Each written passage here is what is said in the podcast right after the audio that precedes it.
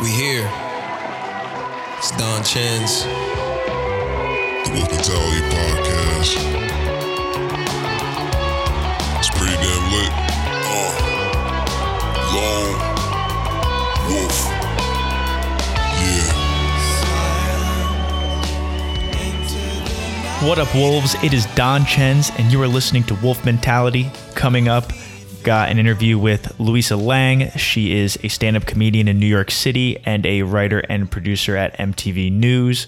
Really fun interview. She, started off, she wanted to go to law school. Instead, turns around and decides she wants to move to New City and pursue comedy, which is a bold move. Learned a lot about how she got her foot in the door by networking, reaching out to people, and just was able to get that one opportunity. And she's been going from there and hasn't looked back. So a lot to learn, real fun. Check it out. Before that starts, just want to ask anyone who, if you're not subscribed, if you're not part of the Wolf Pack, you're blowing it. Subscribe. If you haven't given it the show a 5-star rating and review, please do so. I would really appreciate it. I love and appreciate everyone who's been supporting. Please keep supporting. If you enjoy the show, share it with a friend or two or three. Got to grow the Wolf Pack one week at a time.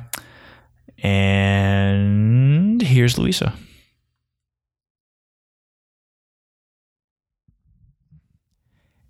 And what up, wolves? It is Don Chen's.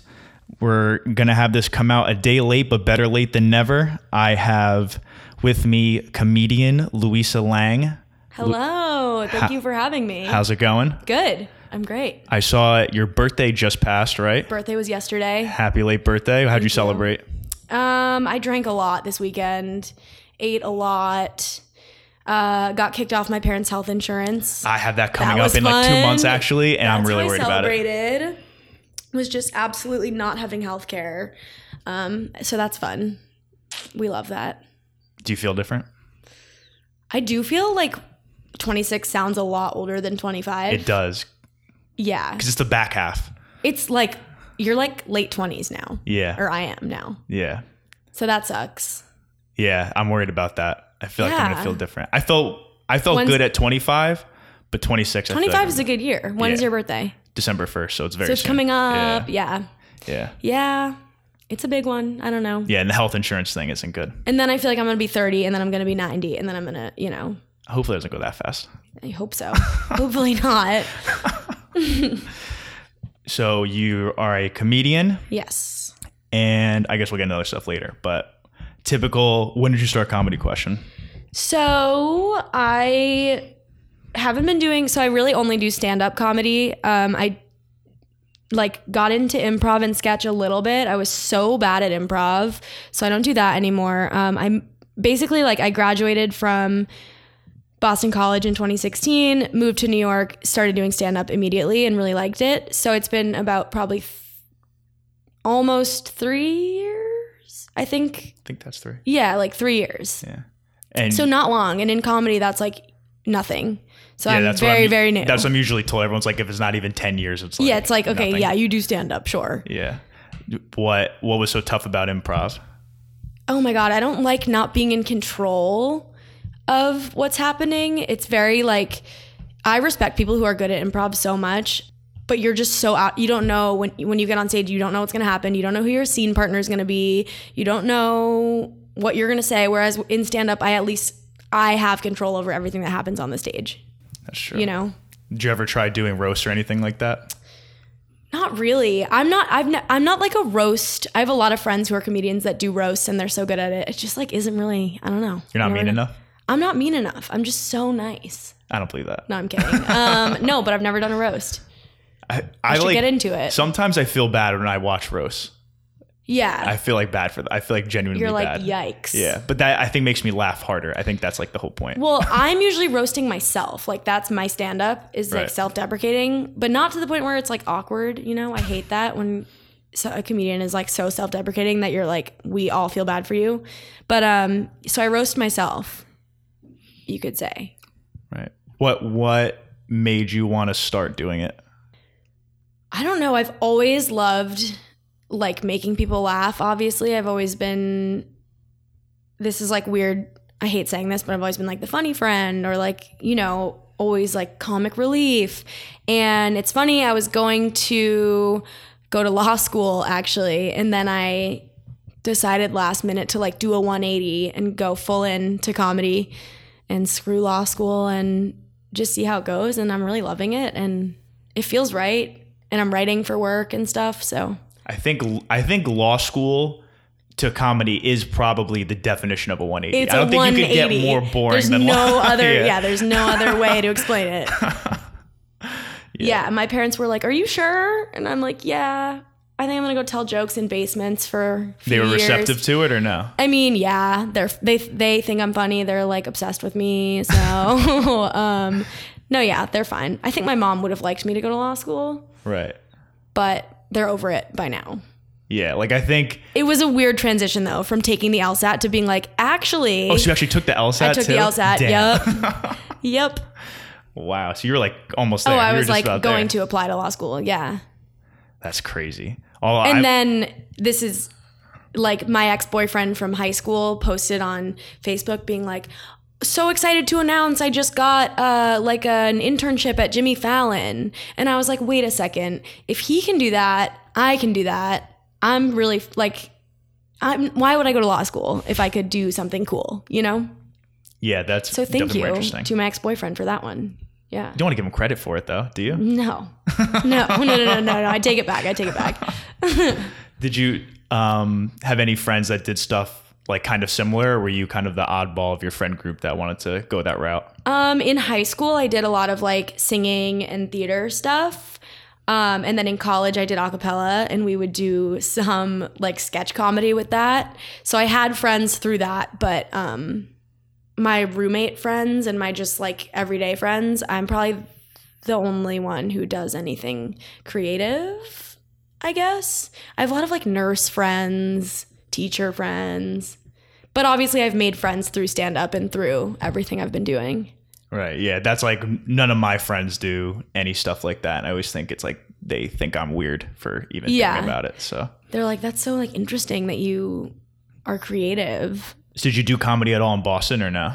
No, I never did comedy in Boston, but I've been doing it more there recently. Like I did a few shows a couple weeks ago, and it's always so much fun when I go to Boston because I went to high school there, I went to college there. So like when I go there, it's like everybody I know there and my parents and like all their friends will come to the shows. So it's like a fun little homecoming, but I started in New York. So I mainly know the New York scene. Have you done in any other cities or no? Just Boston and New York. Which do you prefer? Now? I mean, it's hard to say because whenever I'm in Boston, it's like I don't have to win the crowd over as much because it's like my friends and family. So I love that. But I definitely think New York is the place to be if you want to, you know, advance in stand-up. Just feels like there's more opportunity here. Right. Well, yeah, for sure. Here in LA. Here in LA, yep. Yeah. Do you have like a lot of people that I guess, I don't know, when Dan was on the show, he always would call it his class. I don't know if that's like the right term for it. Do you view them more as peers or more as competitors? I don't see them as, I mean, a little bit of both. It's funny that Dan said like class because I actually see it like that too. And I don't think we've ever talked about that, but it's like people who started at the same time are coming up together. I see them as both, but like if I see them as competitors, it's not in like a way that has any negative connotation. It's more like they keep me motivated. Right, they push you to. I'm like, damn, they're doing a lot. I gotta like pick it up. Are there a lot of women in your quote unquote class that you kind of have doing it with you? Not really. Like no, mostly guys. Why do you think that is? I don't know. We need more women in comedy in general. You don't think there's more female voices? Do you think it's just more difficult or more like women are just more hesitant? I think it's a little bit of both. And I think they're more hesitant because it is more difficult to get laughs if you're a girl. And like it sucks, but that's just how it is. And like when I do well at a show, people will be like, "Wow, you were actually really funny, like for a girl." And I'm like, okay. There's probably dudes, I'm sure. What about for a human? Yeah. What about for a person? So I don't know. And I think it takes a lot of like, to be a woman and to go just to like even an open mic, you go and 9 times out of 10, the room is just like all dudes. So it is intimidating. And I think that just like takes a lot of balls, I think. And it scares me still sometimes. I don't know. It's just a very male dominated space. Do you think you have to approach your jokes differently than you would if you didn't have to worry about it being like a male dominated space? No, because I think then you're cheating yourself. If you're approaching your jokes differently because you have a certain audience, then you're not like then you're wasting time, I think. Why would I go to a mic, go to a show and like censor myself? Because it's all men. Like for me, I'll go up and I'll tell my jokes exactly the same way that I do, even if my target audience is like girls my age. And like sometimes I bomb when it's all men and I'm just like, well, you just don't get it, I guess. Or I'm not funny. I don't know. One or the other. How shitty are open mics? So shitty. Yeah. They're the shittiest thing. I fucking hate them. It's so bad. Tell me more. I've never been to one, but everyone says they're the worst things ever. You should go just to like see how much everybody hates their lives. I get really bad secondhand embarrassment though, so I feel like that's the worst place for me to be. I've gotten really good at like just leaving my body. Like during an open, I can just dissociate. Like when someone's on stage and is embarrassing, I'm just like not here. I'm like floating above my own body. So I've gotten really good at tuning it out. It's just really shitty. It makes it hard to be consistent, I think, in stand-up because I'm just like, oh, I don't want to go like do another mic. I'm going to bomb. I'm going to, you know, so it makes the process really hard. You think it's mostly because you expect a bomb? No, I don't expect to bomb, but sometimes I do. And I think a lot of times the vibe is judgy and nobody wants to be there because it's not a show. The room is just full of comedians waiting to go up and then go home. So no one's really listening to you. It's not necessarily the best place to test your jokes out because nobody's really paying attention to you a lot of the time. So then do you think you actually need to go? Yeah. Why? Yes. Because you do still get a reaction, but then it's like you do a show and you're like, oh my God, these real human beings who are here for entertainment are laughing, so giving me such a better reaction. How cringe are some of the people that are newer at the open mics? So cringy. Like, are some of them just like the worst? Yeah. And there's a lot of people who get up and you're just like, no matter what, like you should never do comedy. But you never know if it's just that they're not funny or if they're just starting out. Like I was obviously not crushing it when I started. So. But now you crush it. But now I crush. Listen, I crush. Yeah, I would feel so uncomfortable in those rooms. Like I've never been, but the way everyone describes it, you gotta go. Yeah, you gotta just do it for the experience. I can't. I'm like actually so serious. I feel uncomfortable talking about it. No, it's like making me uncomfortable. And then if they're making eye contact with you, and you're just like, I don't want to look at you. Laugh? Yeah, yeah. That's the worst. I've gotten really good at fake laughing too. I'm like in a mic, I just can. I can't fake laugh because I have a very distinct. Well, I guess in like a room I could, but like if you know me, you know when I'm fake laughing. That's fake. My laugh is ridiculous. So I'll just be like, ha, and I'm like, hey, they get it. That was funny-ish. Yeah, it's brutal. It's the worst part about it, really. What do you think was the biggest like mental hurdle when you first got started? Like, what was the toughest part to mentally get over before you kind of were just like, all right, I got this? I think like just getting on stage for the very first time and being like, okay, what's the worst thing that if I get on stage and I bomb in front of these people that I don't know, then I get to go home and live the rest of my life and it's not going to matter. So I think like getting over the fear of bombing and getting over the fear of like being rejected publicly on stage, because that is really scary. That's, I think, what most people would say why they would never do stand-up comedy, because they are afraid of rejection. So I think like getting over that and just literally doing it and not knowing what the outcome is going to be, but just knowing that you're going to be fine after no matter what. What's the worst you ever bombed? I've bombed a lot of open mics. Those are the worst. I usually wouldn't bomb like a show because you go in knowing, like, I don't want to say that, knock on wood, who knows yeah. I'm going to like leave here and bomb for the rest of my life. But open mics, when I'm like trying new material, it'll be something that I thought of when I was high and I'm like, this is so funny. And then I get on stage and say it and it's just crickets.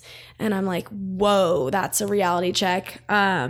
So I've bombed a lot of mics, which is embarrassing because it's like comedians from my class that I'm, you know, like want to do well in front of, but you're trying new stuff and it often doesn't work or it doesn't work the way you want it to.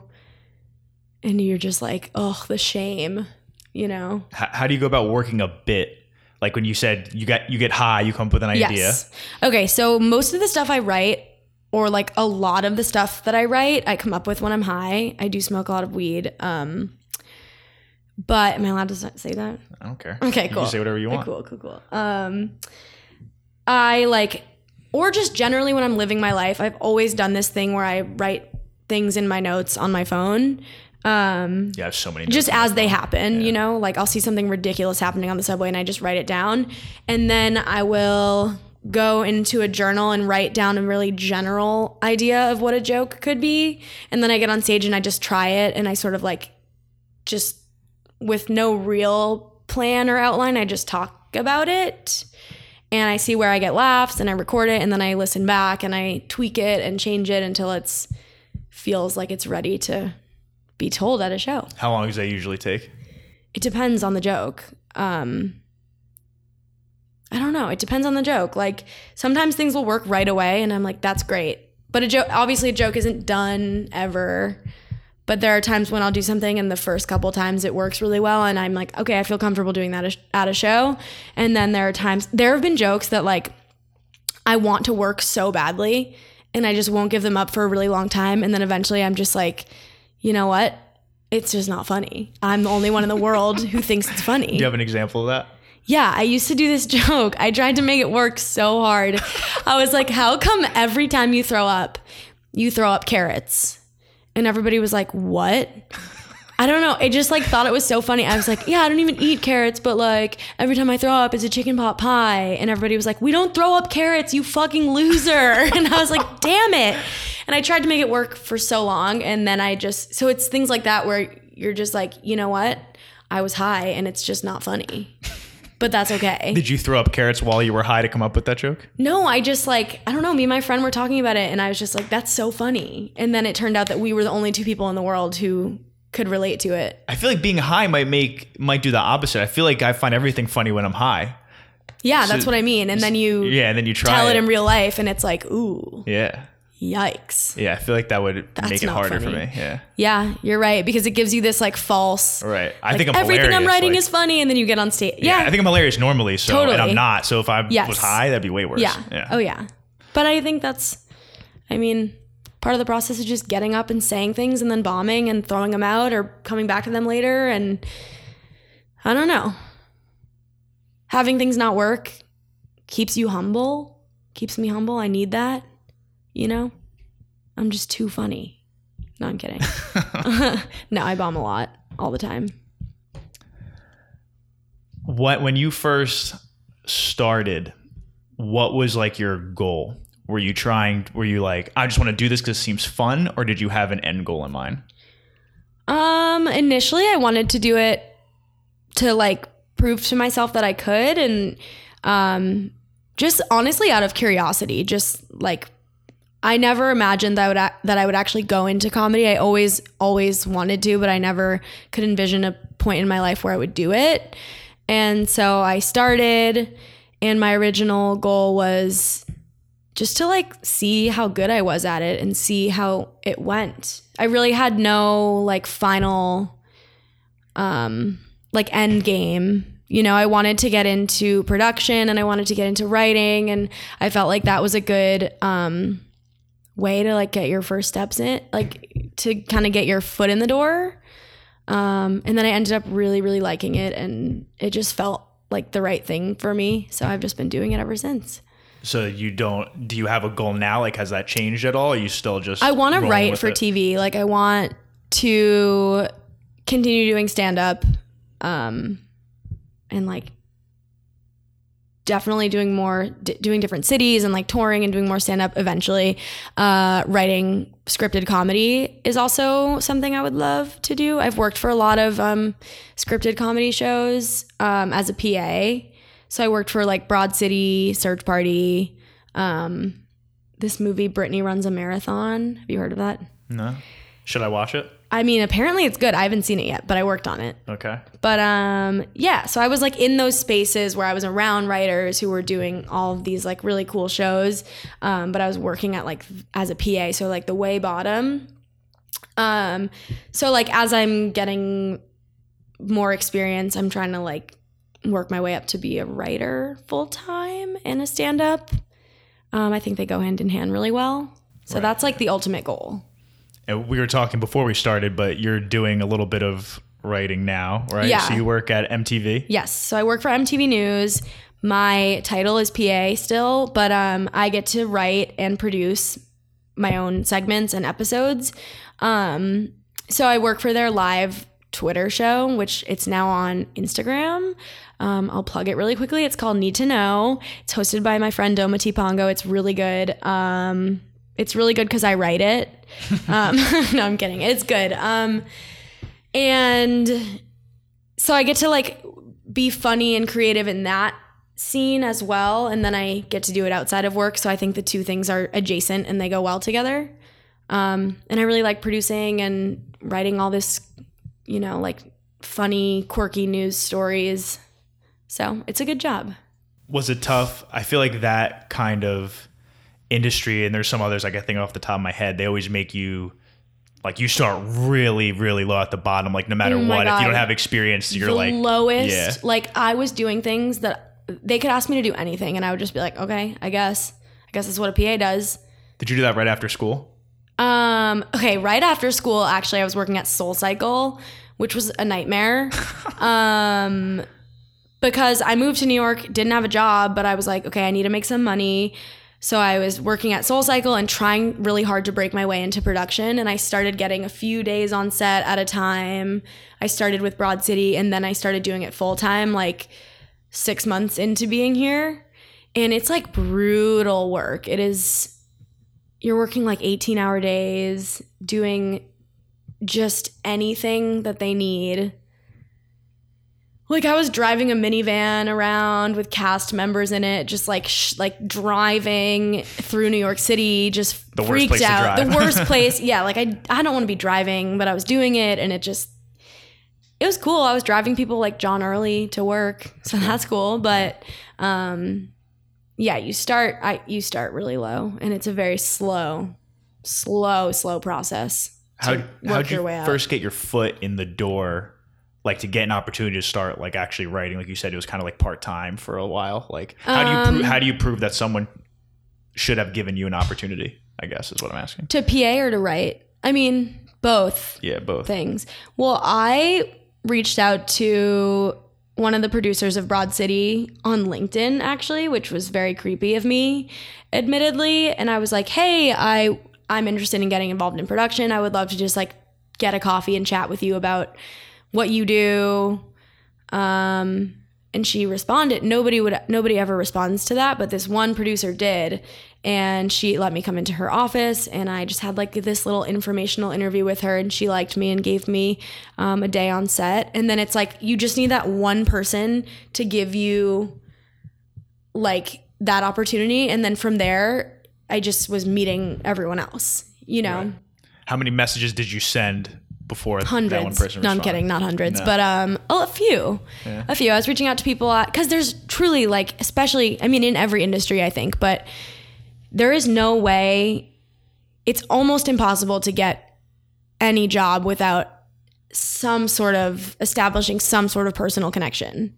And if you don't have those personal connections, which I didn't, I was like, I'm just going to make them. Right. I think most people, they just say, I don't have the personal connections. And then they're like, all right, that's like, it. Well, yep. Let me, cause like I was sending my resume and my applications into like NBC, these big companies. And it just was like it felt like sending my resume into the void. Like I'd send it, never hear anything. Cause it's just a big company and whatever. Yeah. And I was like, if I don't have these connections that can get eyes on my resume or get like put a face to the name, then I'm just gonna be kind of like bold and make those connections. So I would just cold email people and be like, hey, I'm really interested in what you do. Of course, I would never be like, hey, I'm looking for a job. It'd be more like, I'm new to New York and I'm really interested in what you're doing, and I'd love to like get a coffee or chat on the phone and hear about what you do. And then if they agree, they realize you're not insane, and they're like, oh, she's actually... That's what happened for me. She's like, oh, she's actually pretty normal. So that's how I got my first like Broad City situation.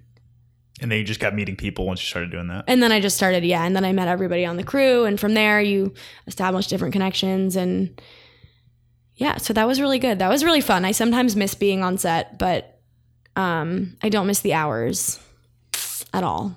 So you got better hours now? Yeah, now I work like 10 to 6, which is great. That's real good. Yeah, it's really good. So did you do any, since you're at MTV, do you do anything with the VMAs or anything like that? We did a live VMAs after show in our studio where we had like comedians come on and like debrief what happened. It was right after the VMAs with our host.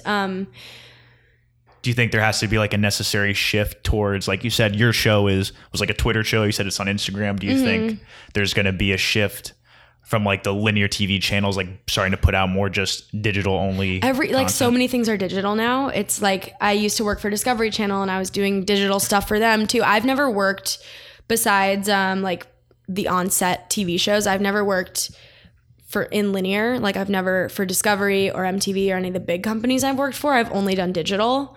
I just think that's where everything is heading now. And they're even trying to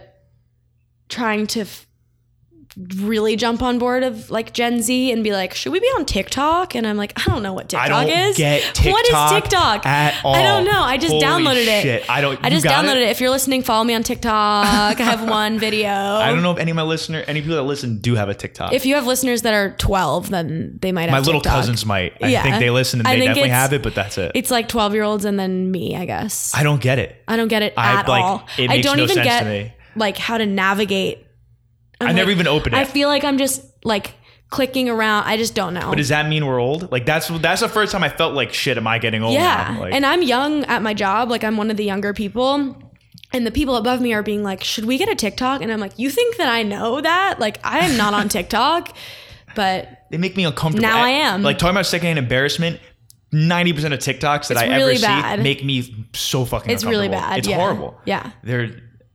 I don't know. And I don't know how you... Like, that's like the point of them is to be cringe. Yeah. But then that's what's good. I'm like, why don't we just stick to Twitter, stick to Instagram? Twitter's the best. Twitter's my favorite. Twitter's the best. It is my favorite. I get so pissed when people, they say they like Instagram more, or they're like, yeah, I just get my news from Instagram, blah, blah. I'm like, you're an idiot. Instagram is just like, Twitter, it's harder to do well on Twitter, which is why people don't like it, because you can't attach a picture to it and have it get attention, you know? I mean, you can have a picture, but I think Instagram is Twitter for people that aren't funny or interesting. That's actually true. Not to, like, go there. Like, but you went there. But I went there, yeah.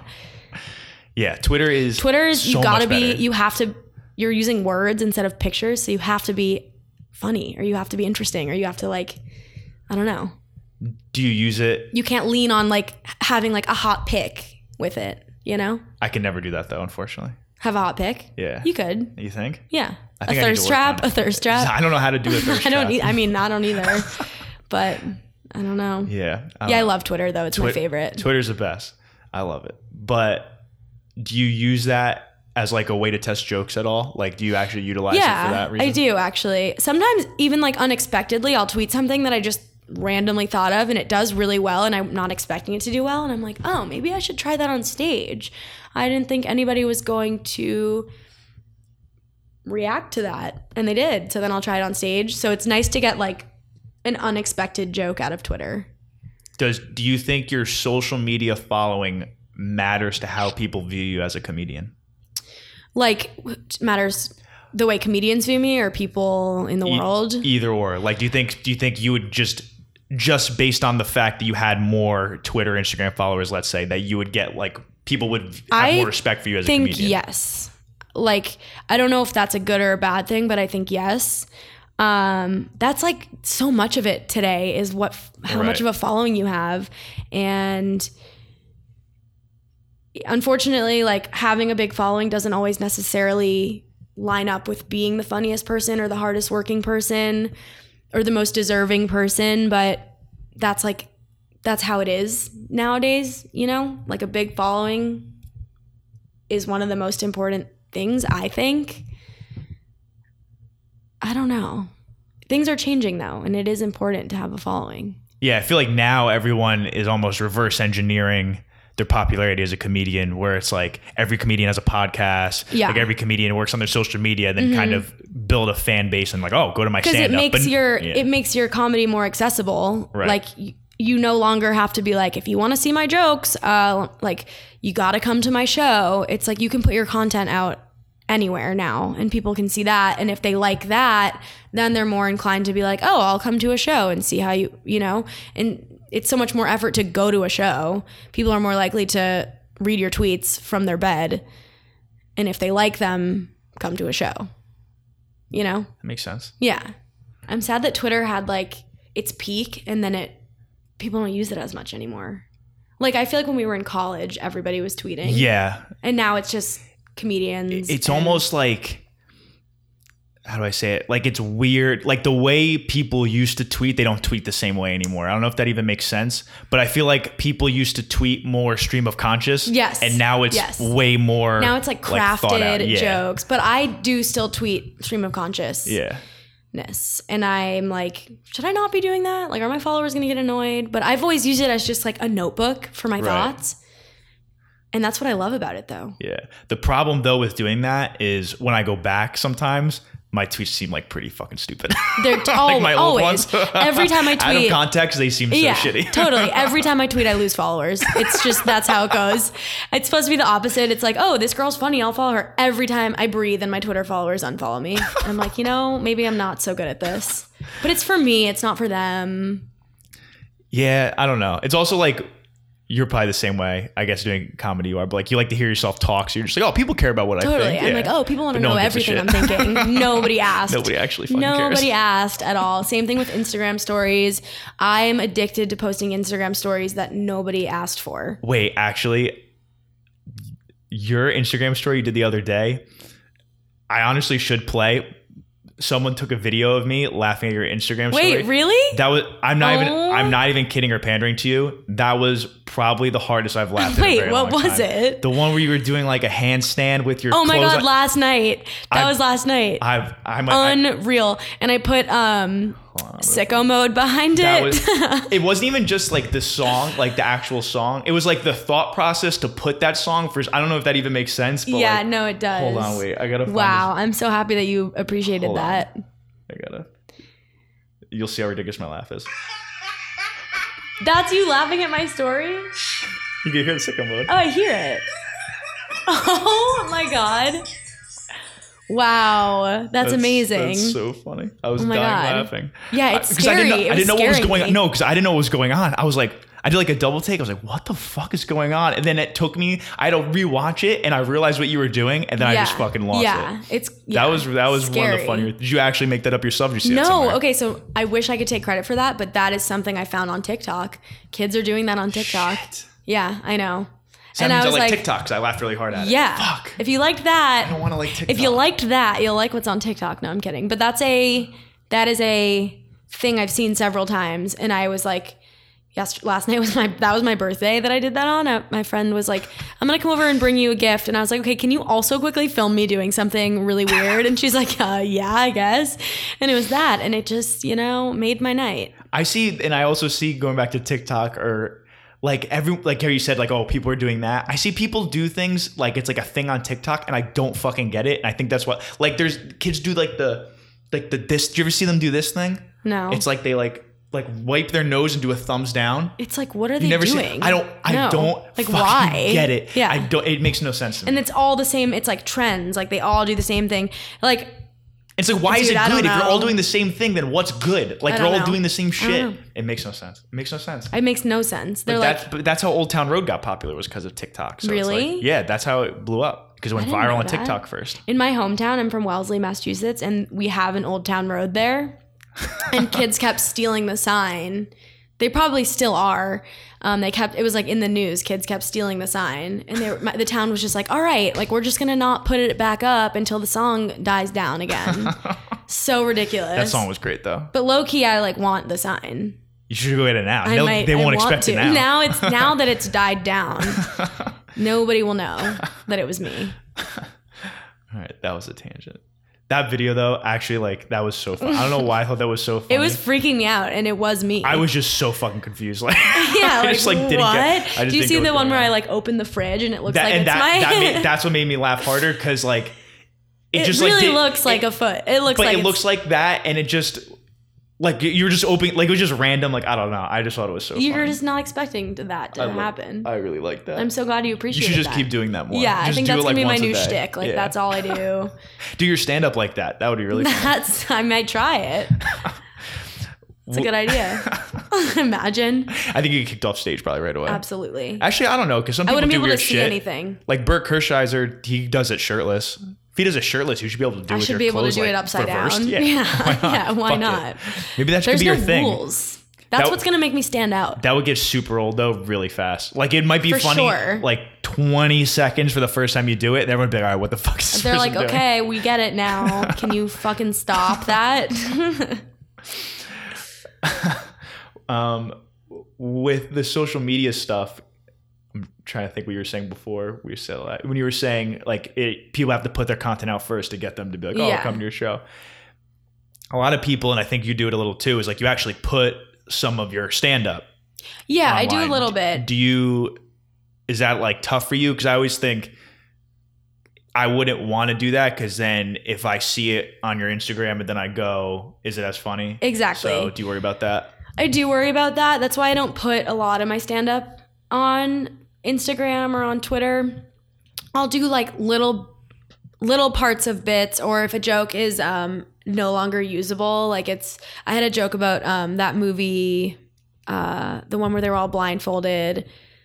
Bird Box. I had a Bird Box joke, and then it was like that movie was over, no one cared about it anymore, so I put that on Instagram. Or I'll put like little unplanned things that happen on Instagram, but I try not to put full-on entire jokes. Bits, yeah, but I don't know. I know some comedians who do that, and they get so many views. It's like Andrew Schultz. I mean, he's big, but he does that all the time. Yeah. So I don't know. I don't know what is the right thing to do, because I know some comedians who have been putting full bits on and getting like hundreds of thousands of views. It just puts more pressure on you to have to come up with new shit all the time. Which maybe I need that. Maybe I need the pressure to come up with new stuff. Yeah. But yeah, it is like...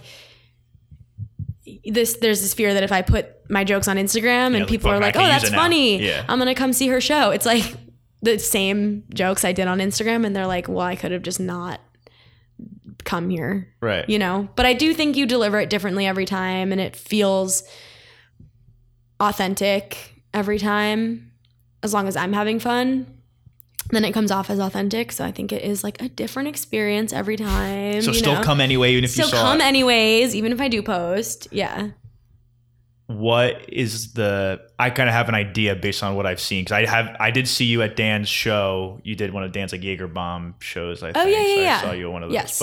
But for people listening, what kind of like, what's the content of your jokes usually? Like, what do you usually... like I said, it's a little bit like self-deprecating, but relatable. I mean, I talk a lot about mental health. Like, I talk about depression a lot, because that's something I've struggled with, but I like to normalize it and just make it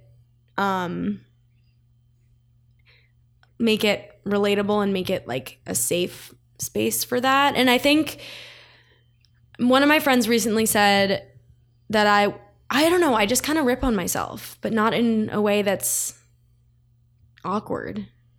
Like, not too much, you know? I don't know. How do you know it's too much?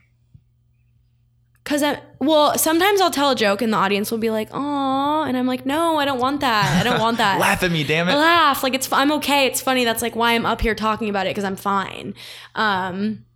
So I never want it to like cross the line where it's just like people are like sad for me, but it's more just like I like to point out the shit that happens to me every day that happens to everyone, but we may not like articulate or put into words. I don't know. I'm really bad at answering that question.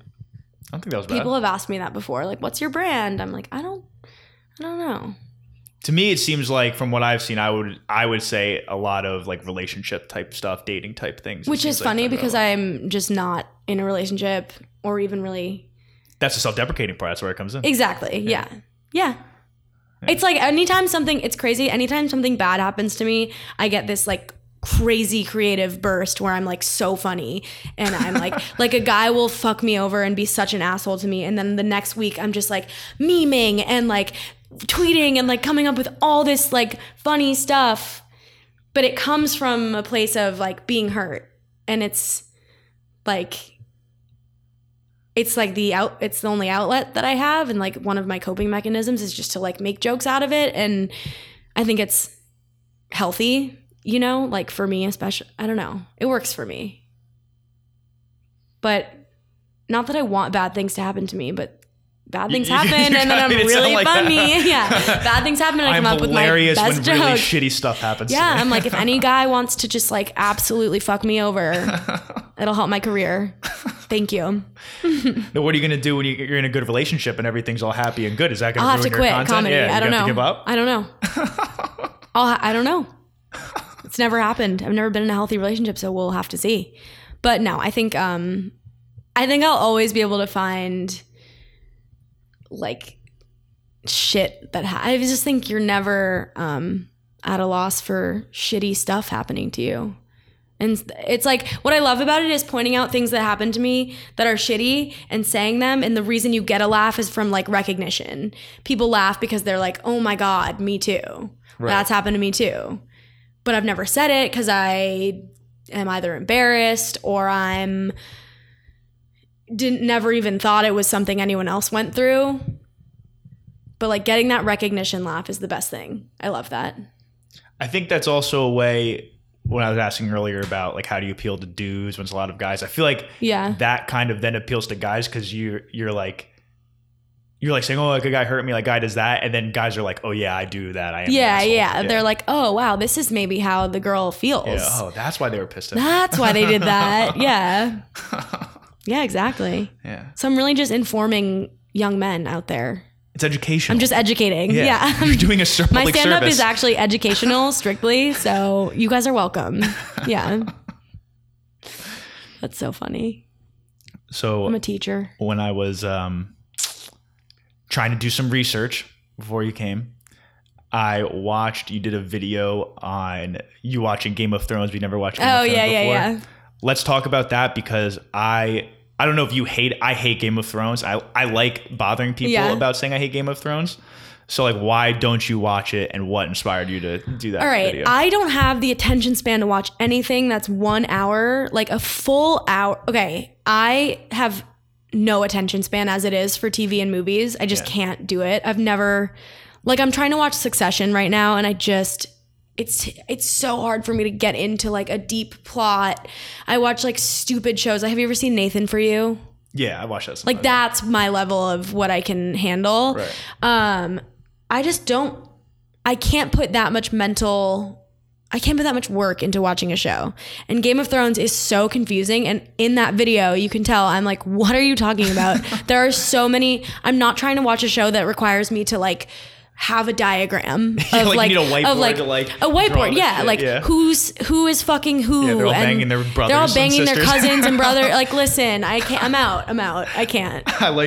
I wrote this down because I thought this was funny. You were like, and you were genuinely asking. You're like, so they just chop dicks and slit throats. Like, is that just the standard thing they do? Because like, oh, so he doesn't have a dick. Oh, so he literally got the answer to all my questions. And my friend Jeremy, who's explaining it to me, he's like, yeah. So his name is Moonhole. He got his dick cut off by a guy whose dick was already cut off because the army had their dicks all cut off. And I was like, wait, I'm sorry, what? And then he banged his brother. Just everybody. Yeah. And I was like, as a joke, I was like, oh, are they banging? And he's like, yeah.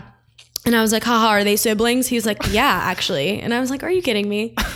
crazy. I just don't have it in me to get that I can't get that invested in something. I don't really watch TV either. The only show like that I was able to watch all the way through was Breaking Bad. But since that was in college, actually. And since then, have you watched the movie yet? There's a movie? Yes. No, I didn't know that. I watched all of Breaking Bad though, which is deep for me. That's surprising because that show was very slow in the beginning. The first like 3 seasons I thought were kind of slow. I watched it the first year that I moved to New York, and I was living like with these 2 girls I didn't know. Not a lot of my friends were in New York, so I probably had like extra time to watch TV. Right. You know, which is sad, but good show. Yeah, great I'm glad show. I watched it. But since then, yeah, I don't really watch TV. I don't either. It's hard for me to get invested. Yeah, I don't know what it, especially like Game of Thrones. I don't fuck with like dragons, you said you don't like it either. Dragons and mythical. You don't like fantasy? Things. Yeah, like I don't know what it is, but like as soon as you show me a dragon, I'm out. Like, what about like Harry Potter? No, like don't. Really? I don't like Harry Potter. Like, it's not that I dislike it, I guess. I just doesn't do it for me. Yeah. Like, no, I don't care about Harry Potter, Game of Thrones, Lord of the Rings. Like, yeah, I never saw any of the Lord of the Rings. Once it's magic and I'm like, out. Yeah, dragons. It's like, all right, I'm over this. No, I'm over it. Breaking Bad is like, I guess, like more realistic. And that's probably why I like it. Yeah, like, totally. Yeah, but yeah, you should watch the movie. I haven't watched it either though. So. And then there's like a spinoff, Better Call Saul. I never watched that. I watched some of that, but then. I feel like that wasn't going to be good. I don't know. It wasn't bad. I think I just don't have the patience for TV anymore. I don't either. I really don't.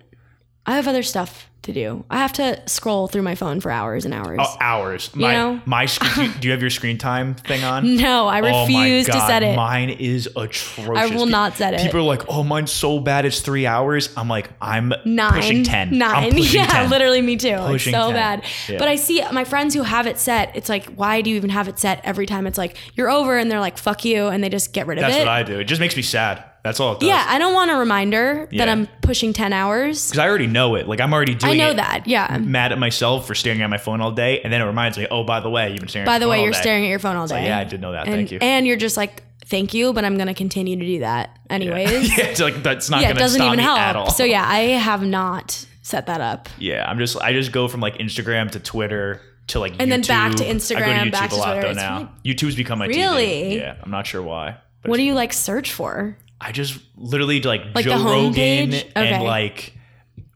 hip hop interviews and shit. And like, cool. That's it. I mean, it's not good for use of my time. I feel like YouTube can be, or any social media can be like a rabbit hole to take you like from one thing to another.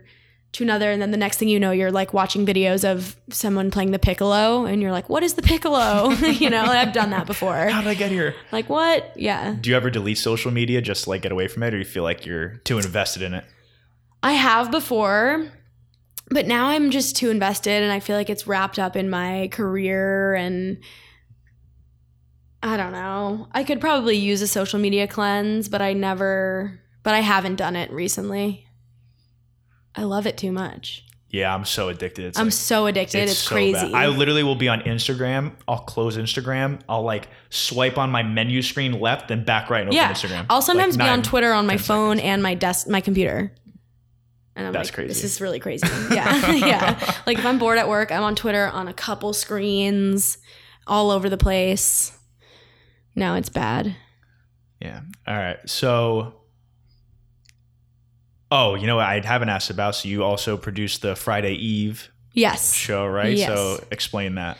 Okay, so Friday Eve is a show that I produce at, it's like a live stand-up show that I produce at Stand-Up New York with my friend Ellen Harold, very funny girl. And basically I did a show at Stand-Up New York once, and the guy who runs the club, the manager, gave me feedback on my set, and he was like, you know, I think you're funny and I have an opportunity for you if you're interested to help this girl, Ellen, run her show 1 month. He was like, you can do it one time and like, we'll see how it works out. So he introduced me to Ellen and we ended up like really hitting it off and getting along and we liked working together. And so we, every month we'll book several comedians and have like a lineup ready to go. And then we have our show. It's like, usually the last Thursday of the month at 10 p.m. at Stand Up New York, but it's always really fun. And do you do a set every time? Yeah, I always do. So that's good. That's you're going to get a set in every time. Totally. And I can do like I'll do like a nice long 10-ish minute set. Ooh, often. Yeah. And it's good for me to have something monthly to be like, okay, I want to have at least a few new things to say at every Friday Eve. You know, it keeps me accountable almost. Like I don't want to have the same identical set from month to month. So, it, you know, it's a good way for me to measure progress. Is it really hard to get other comedians on, or is everyone just fighting for stage time? So it's fighting for stage time. Totally. And it's really hard.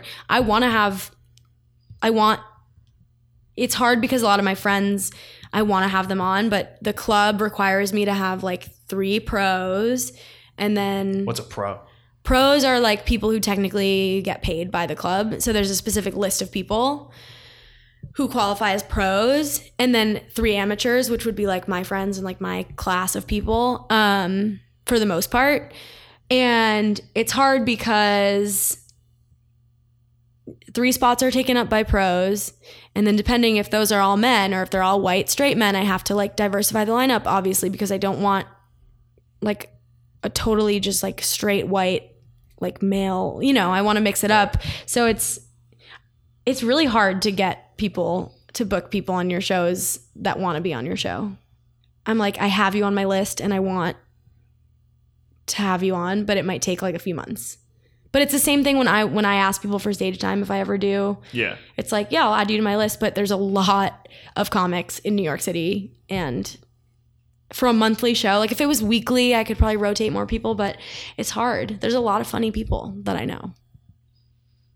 Yeah, so it's I always said that, like when I said Dan didn't do the show anymore, I said it on the, like I did an episode being like, oh, bye Dan, I'll miss you, like I'm crying. Aww. And when I did that, I made a thing like, oh, like I don't know if I'm gonna look for another co-host or something. Yeah. And I put that out, but once I put that out, I knew I was like, oh, a lot of people are gonna be like, hey, I'll be your co-host, I'll be your co-host, I'll be your co-host. That was like an open casting call. Yeah, and it's probably like the same thing. Like you almost essentially have like an open like, yeah. Oh, and everyone's like, oh, let me be on, let me be on. And you gotta like pick and choose. And I want to put people on, but a lot of times it's not really even in my control, because it's not like it's not like a bar show where it's totally my show. It is still Stand-Up New York. Right. They have the final say and like who they want on the lineup. So it's like working with them to sort of come to an agreement on what works for each month. But it's always really fun and I love it. So you should come. I should come. When's the next one? Plug it. It's on Halloween, October 31st, 8 p.m. Great lineup. Stand-Up New York. Stand-Up New York. Bitch. All right, I'll put that in the... Yeah. In the show notes, even though I always say put in the show notes and people like never know that exists, but I'll put it there. So what's like, I don't want to say short-term goals, but like what are you pushing yourself for now? Like what's your outlook of where you're trying to get to, I guess, next steps in your career? I want to be writing more for money. Like I feel like I have 2 different paths right now. One is like the way that I'm making money, and one is stand-up, because I'm just like, I'm not making money for stand-up right now. That's obviously the end goal, is to be paid for it. But right now I have like 2 paths, and one is how I'm making money. And I would like to start writing more and working my way up as a writer and a producer, and like getting, you know, like promotions and getting more opportunity to write for money. And for stand up, I guess working my way to getting paid for it and just getting more spots, as many spots as I can. I want to start doing like different cities, just like getting more exposure, I think. More material. I want to write more. You need more bad shit to happen to you. I need more bad shit to happen to me. So if you are listening, please just treat me like shit. Just ruin my life. Just ruin my life, and then I will blow up in the comedy scene. I need that. All right. Should we do music? Yeah. All right. What should I be listening to? Okay, I am listening to the new album by SIR. SIR. So good, because my favorite artist is Frank Ocean. Fuck, I love Frank Ocean of all time. Fuck. Who he actually just released a new song, and I haven't listened to it yet. It's good. Is it good? Yeah, I haven't gotten a chance to listen to it yet, but SIR reminds me a lot of, he gives me very Frank Ocean vibes. That one's called Chasing Summer, I think. Chasing Summer, yeah. Really good. My favorite song is probably John Redcorn, I think it's called. I don't remember. It's really good. So I've been listening to that a lot. We had a guy named Josh Dean come on our show recently at MTV, and he was discovered by Janelle Monáe. Ooh, okay. And he's really, really good. He just released an EP. It's called Dear Black Sheep, I think. But yeah. What kind of music, like R&B or? It's a weird like genre fusion type thing where it's like funk, but also poppy, but also R&B. But he's a singer. Okay. But he's good. Sounds super like hipster, so I'm into it. Anything that's not mainstream, I'm fucking in. Yeah. Oh my God. Yeah. Listen, I knew about it first. The Frank Ocean though, like it still haunts me to this day. So I'm like obsessed with Tyler, the Creator, and Tyler, the Creator, and Frank Ocean are like, we're in the same group and shit. Yeah. So Odd Future. I forget what album it was, but Tyler, the Creator put on an album. I think it was him. Someone put on an album and they had a show at, and I'm forgetting the name of the place now. It starts with a W. It like closed for a little bit and opened up. Wait, what is this? Really small venue in New York. A W? Fuck. I'm butchering the story, but whatever. It was at like a really small venue, and I was like a music venue. Yeah, and I was gonna go, and then for some reason I just like it's gonna be impossible to get in. Like it's such a small place. Like everyone's gonna be. I'm not gonna go. And then fucking Frank Ocean showed up. That might be my only chance to ever actually see him, and it still haunts me. Like that might be my only regret in life. Until I see him, it's like a weight on my shoulders. Like, I'm not even kidding. It bothers me because like. And then every time I go to Tyler Creator's festival, I've gone a couple times, and every time he has like a surprise guest, and it's Frank, and my friends like freak out, and then it never is, and I'm always sad. Like, yeah, I would love to see Frank Ocean live. Channel Orange or Blonde. Favorite question of mine. I actually put it on one of my Instagram polls one time. Gun to my head, Channel Orange. Yes, right answer. Yeah, everybody. It's a very polarizing question.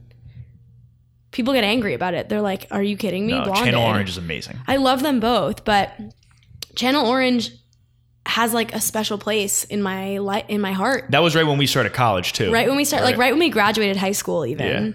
Yeah, really formative time. So good. Yeah, Channel Orange is so good. What's your favorite song on that? Pyramids. Pyramids is great. I like Lost. It's almost too obvious. Yeah. To say Pyramids, but also Lost, but also Forrest Gump.